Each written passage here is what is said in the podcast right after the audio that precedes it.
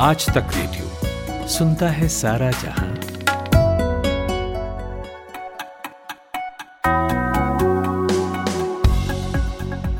Hello, good morning, नमस्कार। 11 अप्रैल की तारीख, दिन है सोमवार का, और आज तक रेडियो पर आप सुन रहे हैं मॉर्निंग न्यूज़ पॉडकास्ट आज का दिन।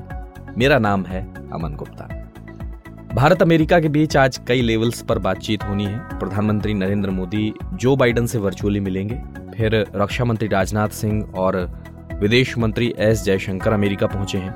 यहाँ वो अपने समकक्षों के साथ टू प्लस टू बात करने वाले हैं। तो समझेंगे इन मुलाकातों का एजेंडा क्या रहेगा और भारत अमेरिका के संबंध यहाँ से किस तरह आगे बढ़ने जा रहे हैं। पाकिस्तान की भी खोज खबर लेंगे। आज नए प्रधानमंत्री का चुनाव होना है। शहबाज शरीफ प्रधानमंत्री बन ही जाएँगे। समझेंगे ये कि तीन तीन उल्टे ध्रुव वाले दलों को जोड़कर सरकार बनाने जा रहे शहबाज शरीफ कब तक ऐसे चल पाएँगे? और इसके अलावा और क्या चैलेंजेस होंगे उनके सामने? उधर पंजाब कांग्रेस ने नया प्रदेश अध्यक्ष अमरिंदर सिंह राजा को बनाया है। तो अमरिंदर सिंह की राजनीतिक पारी अब तक कैसी रही? और इसके पीछे की कांग्रेस की रणनीति क्या है? वहीं कल से अठारह से उनसठ साल के लोगों के लिए भी कोविड का बूस्टर डोज लगना शुरू हो गया है। तो इसके बारे में भी समझेंगे डिटेल में। और बूस्टर डोज के वैक्सीन कंपनियों ने दाम भी घटाए हैं। तो कितनी सस्ती मिलेंगी ये वैक्सीन हमें, ये भी जानेंगे। लेकिन अभी वक्त है 60 सेकेंड्स हेडलाइंस का खुशबू कुमार से सुनिए।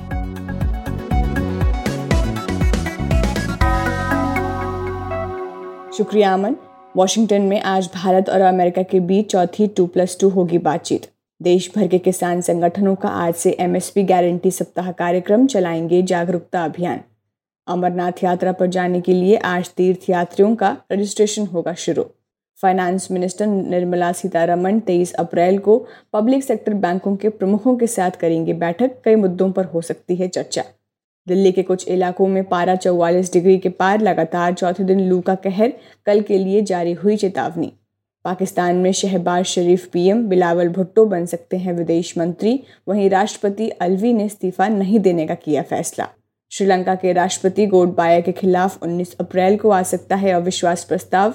पीएम राजपक्षे को भी हटाने की अपील। अमेरिका के एक नाइट क्लब में गोलीबारी में दो की मौत, दस घायल, अब तक किसी की गिरफ्तारी नहीं।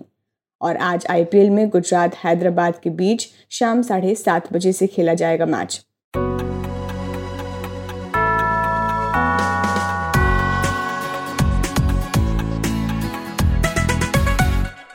आज भारत और अमेरिका के बीच संबंध मज़बूत करने के लिहाज से बहुत बड़ा दिन है। बहुत कुछ होने जा रहा है इन दोनों देशों के बीच। प्रधानमंत्री नरेंद्र मोदी आज अमेरिका के राष्ट्रपति जो बाइडन के साथ वर्चुअली मीटिंग करने वाले हैं। कहा जा रहा है कि इस दौरान दोनों नेता आपसी सहयोग बढ़ाने और पैरल दुनिया में तेज़ी से बदलते घटनाक्रमों पर भी बात करेंगे। ये मुलाकात वर्चुअली होनी है और इसकी जानकारी कल दोनों देशों के विदेश मंत्रालयों के प्रवक्ताओं ने दी। एक मीटिंग आज ही और होगी। दरअसल भारत के रक्षा मंत्री राजनाथ सिंह और विदेश मंत्री एस जयशंकर दोनों अमेरिकी दौरे पर हैं। तो यहाँ वो अमेरिकी विदेश मंत्री एंथनी ब्लिंकन और रक्षा मंत्री लॉयड ऑस्टन के साथ टू प्लस टू बात करेंगे। रूस यूक्रेन के युद्ध से बदले परिदृश्य के बीच ये वार्ता बड़ी अहम मानी जा रही है। विदेश मंत्रालय के प्रवक्ता अरिंदम बागची ने ट्वीट करके इसकी जानकारी दी थी। इससे पहले भारत दौरे पर आए अमेरिकी एनएसए की भारत और रूस के करीबियों को धमकी के बाद ये पहला मौका है जब दोनों देशों के बीच इस लेवल की बातचीत होने जा रही है। तो फ़िलहाल तीन तीन स्तर पर होने जा रही भारत और अमेरिका के बीच इस बातचीत में एजेंडा क्या रहने वाला है? और टू प्लस टू बात में दोनों देशों के प्रतिनिधि किन किन मुद्दों पर बात कर सकते हैं? ये समझने के लिए मैंने बात की दिल्ली की जवाहरलाल नेहरू यूनिवर्सिटी में इंटरनेशनल स्टडीज़ के एसोसिएट प्रोफेसर राजन कुमार से। टू प्लस टू जो डायलॉग अभी uh, अमेरिका में होने वाला है जहाँ पे कि हमारे विदेश मंत्री और रक्षा मंत्री गए हुए हैं uh, उसमें कई मुद्दों पे बात होगी। उसमें कोविड पे बात होने की संभावना है क्लाइमेट चेंज uh, के इशू पे बात होने की संभावना है जो बायोलेट्रल ट्रेड है उस पर बात होने की संभावना है। और लेकिन सबसे महत्वपूर्ण मुद्दा उस पर बताया जा रहा है क्योंकि अभी जो हो रहा है अभी यूक्रेन और रूस का जो क्राइसिस है उस वो मुद्दा काफ़ी महत्वपूर्ण हो जाता है। और चूँकि उसमें जो भारत के जो भारत का जो स्टैंड है और अमेरिका का जो स्टैंड है वो काफ़ी अलग है। तो एक तरह से उस पर बातचीत होने की संभावना है। और इस दृष्टिकोण से काफ़ी महत्वपूर्ण समझा जा रहा है। आ, ये आ, और आप ये भी जान लें कि आ, अमेरिका भी चाहता है कि भारत एक्टिवली अमेरिका को सपोर्ट करे। और अब इस, इस जो टू प्लस टू मीटिंग है उसमें एक और डायनेमिक्स ऐड किया गया है जिसमें कि प्रधानमंत्री नरेंद्र मोदी की वर्चुअल मीटिंग होगी प्रेसिडेंट बाइडेन के साथ। तो ये दर्शाता है कि किस ढंग से इस टू प्लस टू समिट को एक तरह से एलिवेट इसको ऊपर उठाने की कोशिश हो रही है। और इसमें जो मुद्दे होंगे उसमें बहुत सारे जो सिक्योरिटी के इश्यूज़ हैं या इकोनॉमिक्स कॉमर्स के इशू या सार, इन सारे मुद्दों पे बातचीत होने की संभावना है। लेकिन यूक्रेन का इशू चूँकि काफ़ी एक एक ग्लोबल क्राइसिस के रूप में देखा जा रहा है तो उस पर ये लोग दोनों ये दो पार्टी ज़रूर बात करेंगे। अच्छा राजन जी जिस तरीके से भारत दौरे पर ये अमेरिकी एनएसए ने धमकी भरा बयान दिया था इस बातचीत के दौरान क्या उसका असर दिखेगा और क्या भारत ऐसी धमकियों भरे माहौल में अमेरिका के साथ संबंध आगे बढ़ा सकेगा। देखिए, जहाँ तक धमकियों की बात है तो मुझे नहीं लगता है कि अमेरिका भी धमकी देने की कोशिश करेगा, क्योंकि अमेरिका को भी कहीं ना कहीं पता चल गया है कि भारत की अपनी मजबूरियाँ हैं और भारत रूस के मुद्दे पे अमेरिका पे, अमेरिका के साथ अमेरिका के साथ कॉम्प्रोमाइज करने के लिए तैयार नहीं है। और वहाँ पे भारत अपना पक्ष मजबूती से रखेगा कि क्यों भारत के लिए ज़रूरी है कि उसका जो एनर्जी इम्पोर्ट है वो बरकरार रहे चूँकि इस हर एक जगह पे एनर्जी प्राइस ज़्यादा हो रहा है तो वैसी स्थिति में भारत हर एक सोर्सेस को एक्सप्लॉयट करने की कोशिश करेगा। और दूसरा कि अपनी, अब भारत की यह भी मजबूरी है कि ज़्यादातर जो इसके उपकरण हैं, जो डिफेंस इक्विपमेंट्स हैं, वो रूस से आते हैं तो वहाँ पे सडनली भारत कहीं पे शिफ्ट नहीं कर सकता है। यह भी सच है कि कोई पिछले 10-15 वर्षों में अमेरिका सबसे बड़ा सप्लायर के रूप में इमर्ज किया है। तो अमेरिका अपने जो उसके कॉमर्स या डिफेंस के रिलेशनशिप है, उसको डेवलपमेंट करने की बात करेगा, अमेरिका क्वाड की बात करेगा। अमेरिका ज़रूर बोलेगा कि भारत को भारत रूस के साथ कोई नए समझौते नहीं करे जिससे कि सैंक्शन का इम्पैक्ट कम हो। यह बताने की कोशिश करेगा, लेकिन भारत भी अपने पक्ष को रखेगा और भारत अमेरिका के दबाव में नहीं आएगा। ऐसा मुझे लगता है। शुक्रिया राजन कुमार।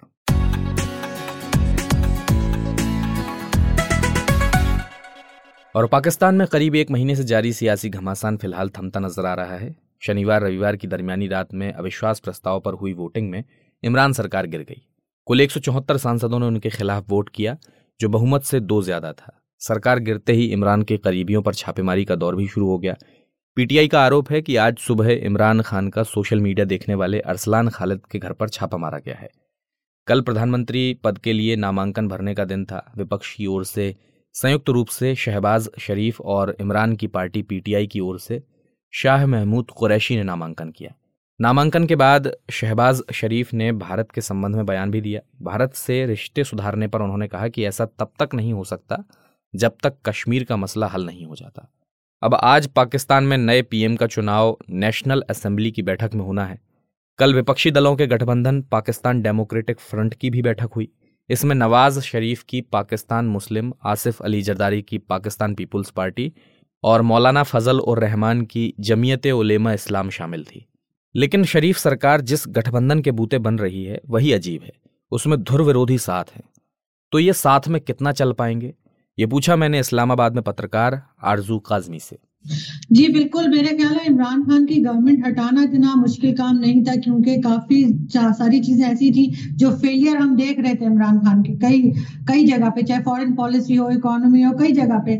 लेकिन अब ज़्यादा मुश्किल काम ये होगा जो कि मेरा ख्याल है ये लोग करने की कोशिश करेंगे। कि अपोजिशन मिल के गवर्नमेंट चलाए और मुल्क को जो है कोई ऐसी चीज़ दें जिससे इनको लगे कि ये अपनी सीट के लिए नहीं, बल्कि मुल्क के लिए काम कर रहे हैं। ये इनके लिए बहुत बड़ा चैलेंज होगा और शायद इस बार ये लोग कामयाब भी हो जाए काफ़ी टाइम तक, क्योंकि बहुत मेहनत करके और बहुत कोशिशों से यहाँ तक पहुँचे हैं। तो आगे मेरे ख्याल है जो छोटी छोटी रुकावटें आएँगी इनके रास्ते में कि आपस में एक दूसरे से किसी किस्म का क्लैश होगा, को ये थोड़ा अवॉइड करेंगे और उसको इग्नोर करके और सिर्फ़ और सिर्फ़ कंट्री के लिए काम करेंगे।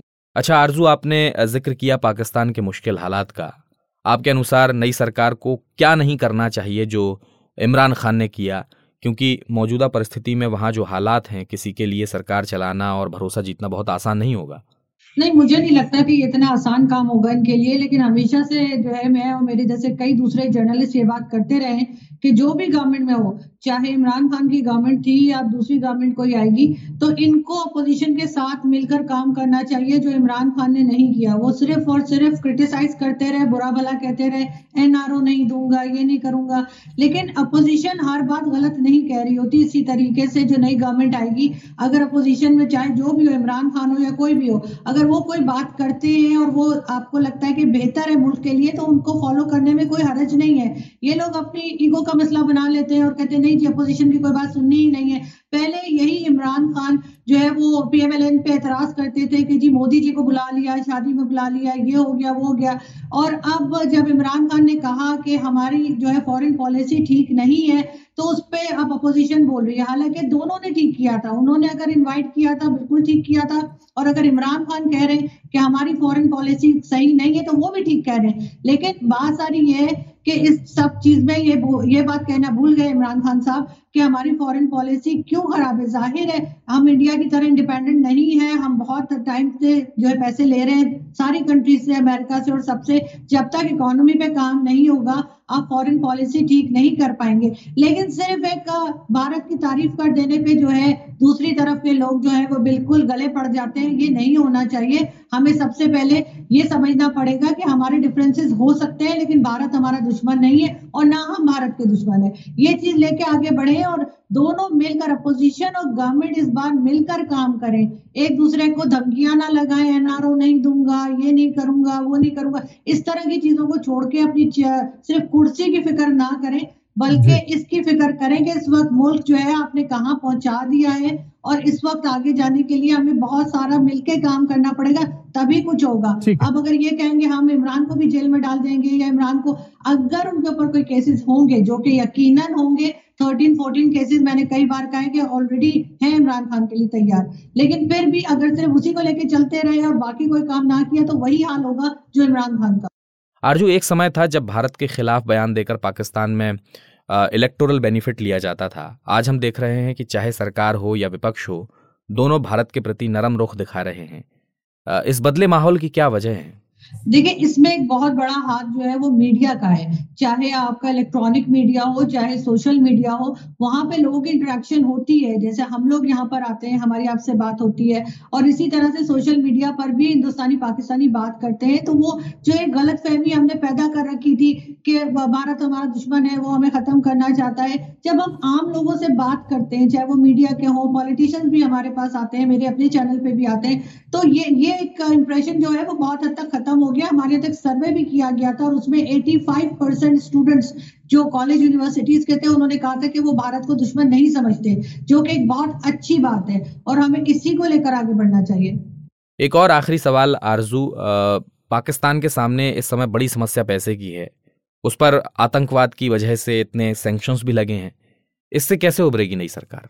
देखिए, सबसे पहले तो इनको जो है झूठ बोलना बंद करना पड़ेगा। अगर इन्होंने हाफिज सईद को सजा दी है तो सजा का मतलब होगा कि वो जेल में हो। ये ना हो कि वो घर में बैठा हो। जब ये डबल गेम खेलना बंद करेंगे तो ये इस तरह की जो टेररिज्म है, उससे भी छुटकारा पाएँगे। और यही चीज़ इनकी इकोनॉमी में भी आती है। जब तक ये अपनी ट्रेड नहीं खोलेंगे, दूसरी कंट्रीज़ के साथ ये इकोनॉमी में काम नहीं करेंगे, झूठ बोलना बंद नहीं करेंगे, चाहे कोई भी पॉलिटिकल पार्टी हो। यहाँ पे ये ख्वाब बहुत दिखाते हैं, झूठ बहुत बोलते हैं, और इन्हें खुद भी पता होता है कि क्या चल रहा है? लेकिन जब तक ये इस चीज़ पे काम नहीं करेंगे, ये चीज़ आगे नहीं बढ़ पाएगी। बहुत बहुत शुक्रिया, आरज़ू काजमी।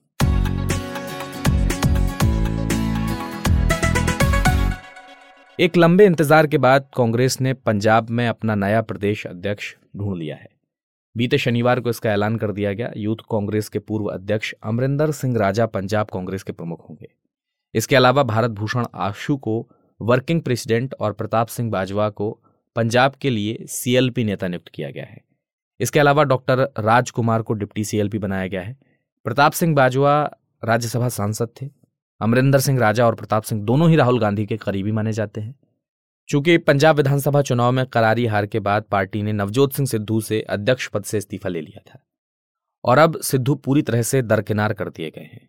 सिद्धू के अलावा और भी कई चेहरे थे जिन्हें दरकिनार करके पार्टी ने अमरिंदर सिंह राजा को नया प्रदेश अध्यक्ष बनाया है। तो पंजाब कांग्रेस के नवनियुक्त प्रदेश अध्यक्ष अमरिंदर सिंह राजा हैं कौन? इनका राजनीतिक करियर किस तरह का रहा है? ये पूछा मैंने पंजाब में आज तक रेडियो रिपोर्टर मंजीत सहगल से। देखिए, अमरिंदर सिंह राजा बड़ेंग कांग्रेस के नवनियुक्त प्रदेश अध्यक्ष हैं और अब तक वो गिद्दड़बाहा विधानसभा चुनाव क्षेत्र से तीन बार जीत हासिल कर चुके हैं। वो 2017 में दूसरी बार जीत कर आए थे तो उम्मीद हो रही थी कि उनको तत्कालीन मुख्यमंत्री कैप्टन अमरिंदर सिंह मंत्रिमंडल में शामिल करेंगे, लेकिन उनको नहीं शामिल किया गया था। और जब कैप्टन अमरिंदर सिंह को हटाकर चरणजीत सिंह चन्नी को मुख्यमंत्री बनाया गया तो उस वक्त अमरिंदर सिंह राजा वड़िंग को परिवहन मंत्री बनाया गया। परिवहन मंत्री बनने के कुछ ही दिनों में वो खासे चर्चा में आए और जो जिन ट्रांसपोर्टर्स ने टैक्स नहीं छुपाया था, उनकी बसें थड़ा थड़ उनके चालान किया गया और बहुत सारी बसें जो है वो इम्पाउंड भी की गई और उनमें ज़्यादातर जो बसें थी वो बादल परिवार से ताल्लुक़ रखती थी। उन्होंने बिना किसी घबराहट के, झिझक के उन बसों को भी इम्पाउंड किया। हालाँकि कोर्ट के ज़रिए उन बसों को बाद में छुड़वा लिया गया, लेकिन वो काफ़ी चर्चा में आए थे अपने थोड़े ही दिनों के कार्यकाल के दौरान। वहीं अमरिंदर सिंह राजा बड़िंग यूथ कांग्रेस का अध्यक्ष भी रह चुके हैं और वो राहुल गांधी के काफ़ी करीबी माने जाते हैं। उन्होंने 2000 पीछे उत्तर प्रदेश के चुनाव में भी काफ़ी महत्वपूर्ण भूमिका निभाई थी। अमरिंदर सिंह राजा बड़िंग काफ़ी अरसे से चरणजीत सिंह चन्नी के मुख्यमंत्री बनने से पहले थोड़ा सा हाईकमान से और कैप्टन अमरिंदर से नाराज़ चल रहे थे, क्योंकि उनके धुर विरोधी मनप्रीत सिंह बादल, जो पहले अकाली दल में थे, बाद में उन्होंने अपनी पार्टी बना ली और उसके बाद कांग्रेस में शामिल हो गए और कांग्रेस में शामिल होने के बाद जब चुनाव जीता तो उनको तुरंत वित्त मंत्री बना दिया गया लेकिन अमरिंदर सिंह राजा वड़िंग को मंत्री नहीं बनाया गया था। तो कई बातों की वजह से अमरिंदर सिंह राजा वड़िंग चर्चा में आए। चौलीस साल उनकी उम्र है, काफ़ी युवा हैं और तेज तरार स्वभाव के माने जाते हैं और यही कारण है कि कांग्रेस ने सभी नेताओं को दरकिनार करके अमरिंदर सिंह राजा वड़िंग को अब पंजाब का प्रमुख बनाया है। मंजीत जी बड़े बड़े नेता दरकिनार किए गए हैं और अमरिंदर सिंह राजा के नाम से कई सियासी पंडित भी हैरत में हैं। ये समझना था मुझे कि इस चौंकाने वाले नाम के ऐलान के पीछे क्या रणनीति है कांग्रेस की। पंजाब में यूँ तो कई नामों की चर्चा थी जिसमें नवजोत पूर्व अध्यक्ष नवजोत सिंह सिद्धू काफ़ी अरसे से ज़ोर आजमाइश कर रहे थे खूब लॉबिंग कर रहे थे खूब जो पूर्व विधायक थे कांग्रेस के, उनको अपने पाले में लाने की कोशिश में लगे हुए थे। कई लोग उनसे मुलाकात भी कर रहे थे, धड़ाधड़ कुछ लोगों से मिल रहे थे और मीटिंग्स कर रहे थे। उनके अलावा एक और पूर्व अध्यक्ष की अगर बात करें, सुनील जाखड़, उनके नाम की भी चर्चा थी। वहीं पूर्व गृह मंत्री सुखजिंदर सिंह रंधावा का नाम भी आ रहा था और वहीं कांग्रेस के सांसद रवनीत सिंह बिट्टू का नाम भी आ रहा था। लेकिन इन नेताओं के साथ हालिया कुछ एक ऐसे विवाद जुड़े थे जिससे कांग्रेस हाईकमान नाराज़ था। खासकर सुनील जाखड़ के ताज़ा बयान से जिसकी वजह से दलित समुदाय नाराज़ हो गया था। और वहीं नवजोत सिंह सिद्धू और सुखजिंदर सिंह रंधावा के बीच में छत्तीस का आंकड़ा था। अगर नवजोत सिंह सिद्धू का अध्यक्ष बनाया जाता तो सुखजिंदर सिंह रंधावा फिर से नाराज़ हो जाते।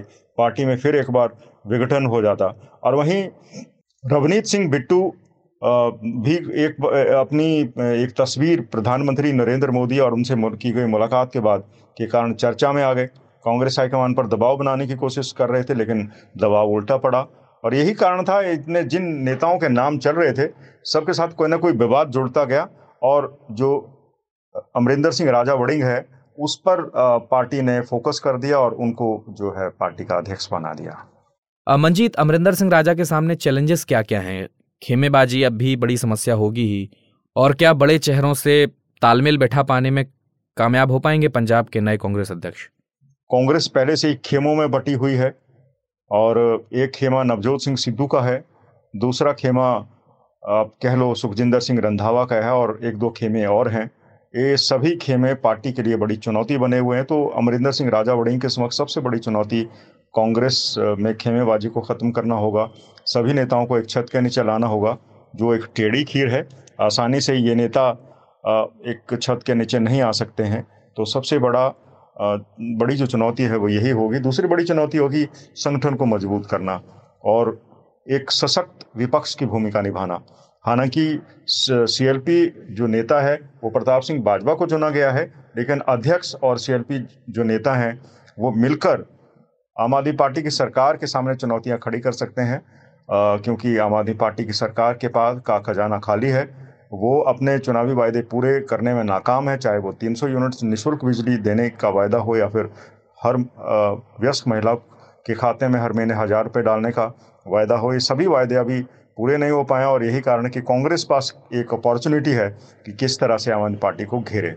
तो कुल मिलाकर चुनौतियाँ भरमार हैं, लेकिन चुनौतियों की भरमार है, लेकिन फिर भी कांग्रेस के पास एक मौका है और इस मौके का फ़ायदा उठाकर अमरिंदर सिंह राजा वड़िंग अपनी पूरी टीम के साथ एक सशक्त भूमिका निभा सकते हैं और कांग्रेस का जो वर्चस्व है वो कायम कर सकते हैं। शुक्रिया मंजीत सहगल।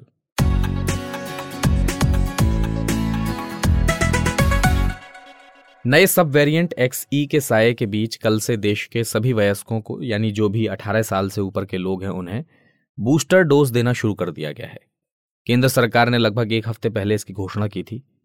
इससे पहले हेल्थ वर्कर्स, फ्रंटलाइन वर्कर्स या जो लोग 60 साल से ऊपर के लोग थे, वो ही तीसरी खुराक के लिए पात्र थे। सभी एडल्ट्स को बूस्टर डोज देने की मांग लंबे समय से की जा रही थी और कल से इसे शुरू कर दिया गया। आज तक रेडियो में हमारी सहयोगी खुशबू ने इस खबर को विस्तार से पढ़ा और समझा है। उन्हीं से इस बारे में बात करते हैं। तो खुशबू क्या प्रक्रिया है बूस्टर डोज लगवाने की और किस तरह का प्रावधान रखा गया है सरकार की ओर से? हाँ मन तो कल से एडल्ट को बूस्टर डोज देने की शुरुआत हो गई और जो प्रोसेस है वो बड़ा ही आसान है, कुछ नहीं करना है। 18 से उनसठ साल के लोगों को तीसरी डोज लगवाने के लिए किसी भी तरह के रजिस्ट्रेशन की ज़रूरत नहीं होगी क्योंकि लोग पहले से ही कोविन ऐप पर रजिस्टर्ड हो चुके हैं। इसके अलावा तीसरी डोज के रूप में सिर्फ़ उसी वैक्सीन का इस्तेमाल किया जाएगा जो पहली और दूसरी डोज के रूप में आपको लगा होगा। और सेंटर्स ने जो वैक्स प्राइवेट वैक्सीनेशन सेंटर्स है, उनको टैक्स और वैक्सीन लगाने के लिए जो चार्जेस हैं, उसके साथ कोविशील्ड के लिए मैक्सिमम सात सौ अस्सी रुपये कोवैक्सीन के लिए एक हज़ार चार सौ दस रुपये और स्पूतनिक वी के लिए एक हज़ार एक सौ पैंतालीस रुपये देने को कहा है। सरकारी सेंटर्स पर ये जो बूस्टर डोजेज हैं वो मुफ़्त ही रहेंगे यानी फ्री रहेंगे। खुशबू एक और खबर आई थी कि जो वैक्सीन कंपनी है उन्होंने बूस्टर डोज के लिए कीमत भी घटाई है। तो ये कीमत कितनी कम हुई है और क्या लागू होने के बाद आम लोगों के लिए भी वैक्सीन की कीमत आ, कम हो जाएगी? हाँ मन तो सीरम इंस्टीट्यूट ऑफ़ इंडिया और भारत बायोटेक ने कोविड नाइन्टीन के बूस्टर डोज की कीमत घटाने का ऐलान किया है और जो सीरम इंस्टीट्यूट ऑफ़ के सीईओ हैं, आधार पूनावाला, उनका कहना है कि सीरम इंस्टीट्यूट ऑफ़ इंडिया ने प्राइवेट हॉस्पिटल्स के लिए कोविशील्ड वैक्सीन की कीमत छः सौ रुपये से घटाकर दो सौ पच्चीस रुपये करने का फ़ैसला किया है और उसी के साथ कोविशील्ड वैक्सीन की जो कीमत है वो छः सौ रुपये तय की थी सीरम इंस्टीट्यूट ऑफ़ इंडिया ने और भारत बायोटेक ने भी अपनी जो वैक्सीन है कोवैक्सीन उसके लिए बूस्टर डोज की कीमत घटाने की घोषणा की है। कंपनी की संयुक्त निदेशक हैं सुचित्रा एला। उन्होंने कहा है कि हमने प्राइवेट हॉस्पिटल्स के लिए कोवैक्सीन की कीमत बारह सौ रुपये से घटाकर दो सौ पच्चीस रुपये करने का फैसला किया है। तो जब ये वैक्सीन अस्पतालों को सस्ते दामों पर मिलेंगे तो ज़ाहिर है ये कम दामों में लोगों के लिए उपलब्ध होंगे। तो हालाँकि ये तो अस्पतालों के ऊपर भी है अमन। शुक्रिया खुशबू।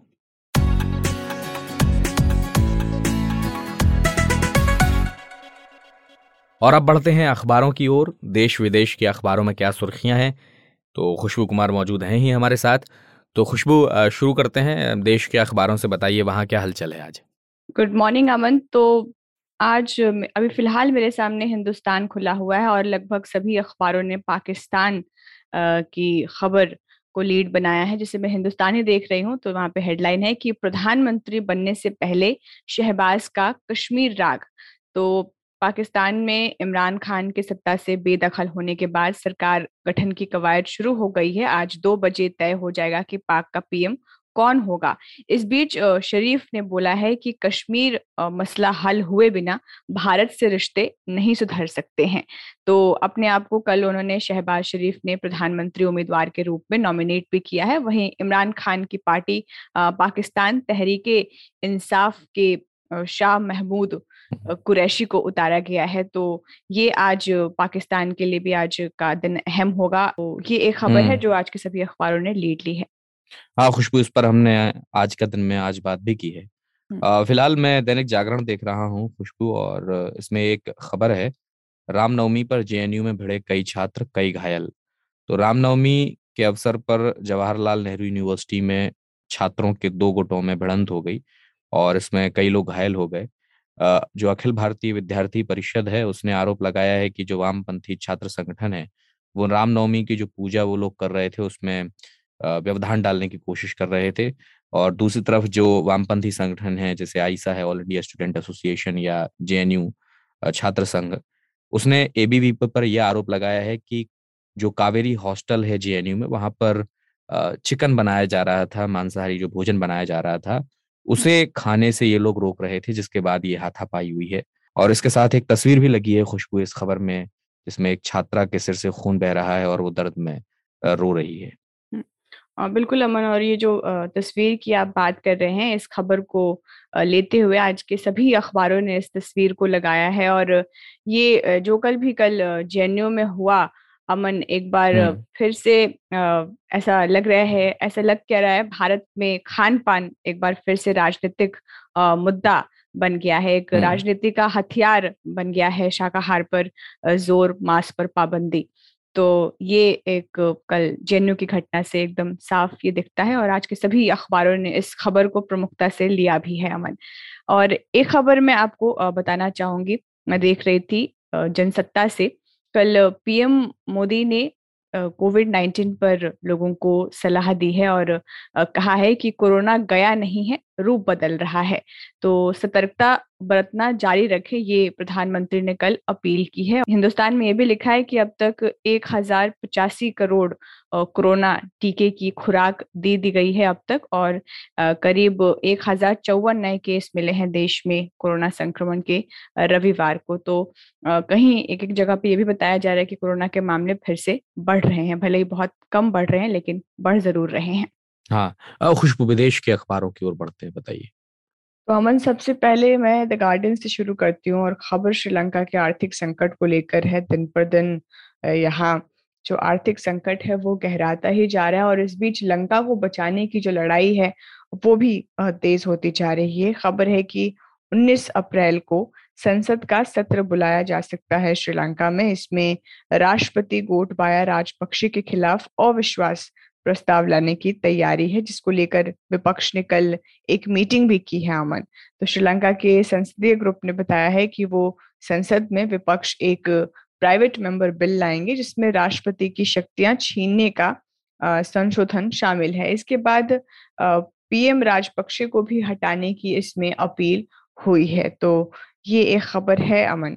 और इसी के साथ मैं काठमांडू पोस्ट पर देख रही थी कि नेपाल में लग्जरी जो चीज़ें हैं, उनका आयात बैन हो गया है। तो श्रीलंका के बाद अब नेपाल में भी आर्थिक संकट के बादल मंडरा रहे हैं। नेपाल के जो केंद्रीय बैंक है, उन्होंने नकदी की कमी और विदेशी मुद्रा भंडार में गिरावट का हवाला देते हुए वाहनों और जो बाकी लग्जरी चीज़ें हैं, उनके आयात पर बैन लगाने की घोषणा की है। और ये एक बैठक की गई थी कल, जिसमें ये निर्देश दिया गया है। बे, जो बैठक है, उसमें देश के कमर्शियल बैंकों के अधिकारी भी शामिल हुए और उन्होंने कहा कि बढ़ते आयात के कारण हम ये देख रहे हैं कि अर्थव्यवस्था में किसी तरह का संकट हो सकता है। तो इसीलिए हम उन चीज़ों के आयात को रोकने पर हमने चर्चा की है, जिनकी तुरंत ज़रूरत नहीं है। द न्यूयॉर्क टाइम्स में मैं खबर देख रही हूँ, अमन, की ऑस्ट्रेलिया में इक्कीस मई को आम चुनाव के लिए मतदान होंगे। प्रधानमंत्री स्कॉट मॉरिसन ने इसकी घोषणा की है और अगर गठबंधन सत्ता बरकरार रहती है तो मॉरिसन अमन 2004 के बाद से लगातार आम चुनाव जीतने वाले पहले प्रधानमंत्री बन जाएँगे। फिर रविवार को अपने चुनाव अभियान की शुरुआत करते हुए मॉरिसन ने कहा कि गठबंधन पर कोविड 19 महामारी से ऑस्ट्रेलिया की जो आर्थिक सुधार आ, का लीडरशिप नेतृत्व करने के लिए भरोसा किया जा सकता है। तो ये एक खबर है अमन ऑस्ट्रेलिया से। बहुत बहुत शुक्रिया खुशबू।